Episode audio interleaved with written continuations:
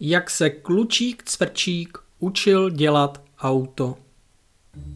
Žil byl jednou jeden klučík a ten se jmenoval Cvrčík. Tenhle klučík Cvrčík měl dědečka, kterého měl moc rád. Jeho děda byl totiž tůze šikovný. Vlastnil veliké dláto a nožík a vyřezával ze dřeva různé hračky. To se ví, že cvrčík dědu při práci moc rád pozoroval. Vždycky obdivoval kulaté hobliny, vůni dřeva a ten zázrak, kdy se z kusu dřeva narodí nová hračka. Jednoho dne, takhle odpoledne, seděl cvrčík zase na verpánku a sledoval, jak se dědovi pod rukama rodí autíčko. O, jak bylo překrásné. A tu se Cvrčíkovi zachtělo umět také vyrábět takové krásné věci a tak povídá. Dědečku, já bych také chtěl umět to, co ty. Půjč mi prosím svoje dláto. Dědeček se na Cvrčíka podíval, na jeho malé neposedné ručičky a pak se mu podíval do očí, které byly plné touhy. Inu, povídá dědeček, rád tě naučím všechno, co umím. Ale protože to byl moc chytrý dědeček, dodal. Ale nejdřív si tě musím vyzkoušet. Jestli třeba nemáš obě ruce levé. To víš, to není jen tak. A řekl tomu svému kuliferdovi cvrčíkovi, ať jde domů a vyrobí mu z papíru nějaké pěkné auto. Cvrčík se rozběhl domů, co mu síly stačily. V pokojíčku si nachystal papíry, nůžky i lepidlo a pastelky a dal se do díla. Maloval, vystřihoval a lepil, až u toho samou námahou kroutil jazyček do jednoho velkého písmene O. Pozdě večer nakonec udělal uf a na stole stálo z brusu nové papírové autíčko.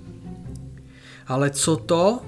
Vždyť je to autíčko celé nějaké šišaté. Střechu má nakřivo a dokonce mu upadlo kolo. Klučík se rozplakal. Tolik se přece snažil. Takovéhle autíčko se dědovi určitě líbit nebude a on žádné dláto nedostane a nepůjde k dědovi do učení. Klučík šel toho večera do postýlky celý skleslý. Když se ale ráno probudil, hned věděl, že bude lépe, protože dostal báječný nápad. Zaběhl do papírnictví a nakoupil tam vystřihovánky. Jupí, je zachráněn, radoval se. A tak vystřihnul předkreslené autíčko a podle nakreslených čár ho i slepil. Ani se moc nemusel snažit a byl s tím hotov, co by dub. Na stole stálo tak nádherné papírové autíčko, že cvrčík samou radostí zatleskal. Děda bude mít určitě obrovskou radost, říkal si.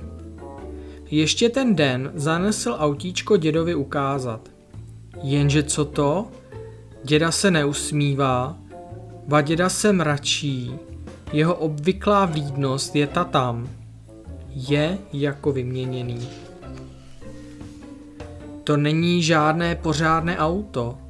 Udělej mi lepší, říká děda a dál už si cvrčíka nevšímá a raději nožíkem vyřezává další figurku. Cvrčík tedy jde a koupí ještě hezčí vystřihovánky. Rychle to všechno vystříhá a poslepuje a na stole má tentokrát ještě větší a hezčí auto. To se musí dědovi líbit, myslí si. Ale když jej dědovi ukáže, ten zase není spokojen a mračí se ještě víc. Do třetice koupí cvrčík ty největší a nejhezčí vystřihovánky, které v papírnictví mají. Slepí z nich auto tak překrásné, že je na něj radost pohledět. A protože je zrovna neděle, den, kdy k ním děda chodí na oběd, čeká na něj celý netrpělivý ve svém pokojíčku a věří, že tentokrát bude děda spokojen. Když v tom bouchnou dveře a děda je konečně tady, Rozlíží se po pokojíčku a tu se mu tvář roztáhne do širokého úsměvu. To je autíčko, jaké jsem si představoval, říká Cvrčíkovi a ten se raduje. Ale co to?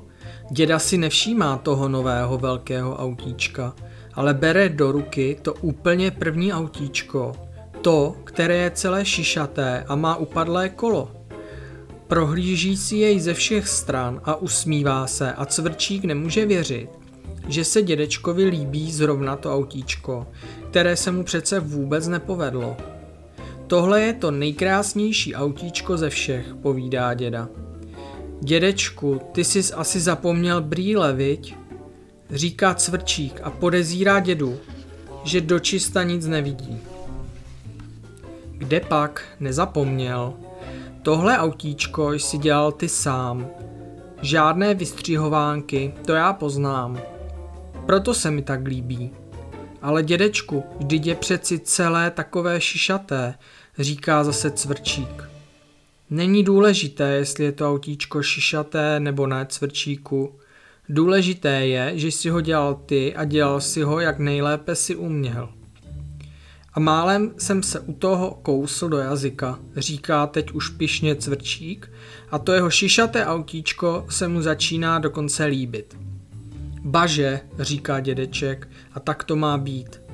Když něco dělám, vždycky si musím říct, že jsem dělal, co jsem mohl a udělal jsem to nejlépe, jak jsem dovedl. Jinak ať do mě hrombací, ať jdu radši od toho. A pak se cvrčík s dědou dali do veselého smíchu a děda půjčil cvrčíkovi dláto a tak ti dva spolu začali vyrábět přenádherné dřevěné hračky a s každou figurkou byl cvrčík šikovnější, až ty jeho figurky byly známé po celém kraji a lidé na něj stáli fronty a jak rostl, začalo se říkat cvrčíkovi pan cvrček a všichni si ho moc vážili. A to všechno proto, že dal každou figurku dělal s láskou a tak, jak nejlépe dovedl.